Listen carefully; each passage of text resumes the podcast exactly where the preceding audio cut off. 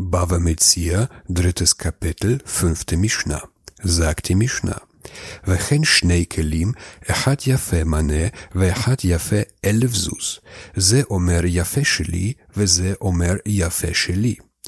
Ebenso ist es bei zwei Geräten, von denen das eine eine Mine und das andere tausend Sus wert ist. Sagt der eine, das Wertvollere gehört mir, während der andere ebenfalls sagt, das Wertvollere gehört mir. Wie in der letzten Mishnah handelt auch dieser Fall davon, dass Ruven und Shimon gleichzeitig bei mir etwas deponieren.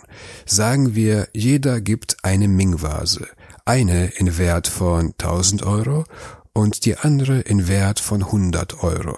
Und jeder von ihnen behauptet, dass die Ming-Vase von 1000 Euro ihm gehöre. Und ich erinnere mich nicht, welche wem gehört. נותן את הקטן לאחד מהן, ומתוך הגדול נותן דמי קטן לשני, והשאר יהא מונח עד שיבוא אליהו. So gebe man einem von ihnen das Geringere, und von dem Größeren gebe man dem Zweiten den Wert des Geringeren, und der Rest bleibe liegen, bis Eliyahu kommt. Das heißt, Ruven gebe ich die Mingvase von 100 Euro und Shimon gebe ich einen Teil von der teuren Mingvase im Wert von 100 Euro. Und wie mache ich das? Ich verkaufe die Mingvase für 1000 Euro und zahle Shimon nur 100 Euro. Den Rest behalte ich, bis Eliyahu kommt.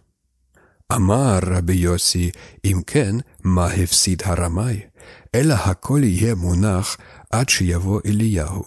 Rabbi Yossi sagt, wenn dem so wäre, was verlöre der Betrüger? Es bleibe vielmehr alles liegen, bis Eliyahu kommt. Rabbi Yossi sagt, wenn ich jedem den Wert von 100 Euro gebe, dann verliert der Betrüger nichts da einer von ihnen ja eine Minkvase im Wert von 100 Euro bei mir hinterlegt hat. Deshalb bleiben beide Vasen bei mir, bis Eliyahu kommt oder der Betrüger seinen Betrug zugibt. Diese Mishnah ist sehr ähnlich zu der vorherigen Mishnah. Der Talmud sagt, dass diese Mishnah etwas Zusätzliches lehrt, nämlich der Tanakama, das ist die erste anonyme Meinung in der Mishnah, sagt, dass jeder 100 Euro erhält. Dieser Lehrer der Mishnah sagt, dass dies sogar in so einem Fall gilt, wenn der wahre Eigentümer der teuren Mingvase am Ende verliert. Das heißt, ich gebe Ruven die Ming-Vase von 100 Euro und die Ming-Vase von 1000 Euro verkaufe ich und gebe 100 Euro Shimon. Dann kommt Ruven und gibt seinen Betrug zu. Folglich gebe ich Shimon die restlichen 900 Euro. Jedoch bekommt er seine Vase nicht zurück, da sie ja verkauft ist. Und das ist ein Verlust für Shimon. Also gilt das Gesetz, auch wenn der Eigentümer einen Verlust dabei erleidet.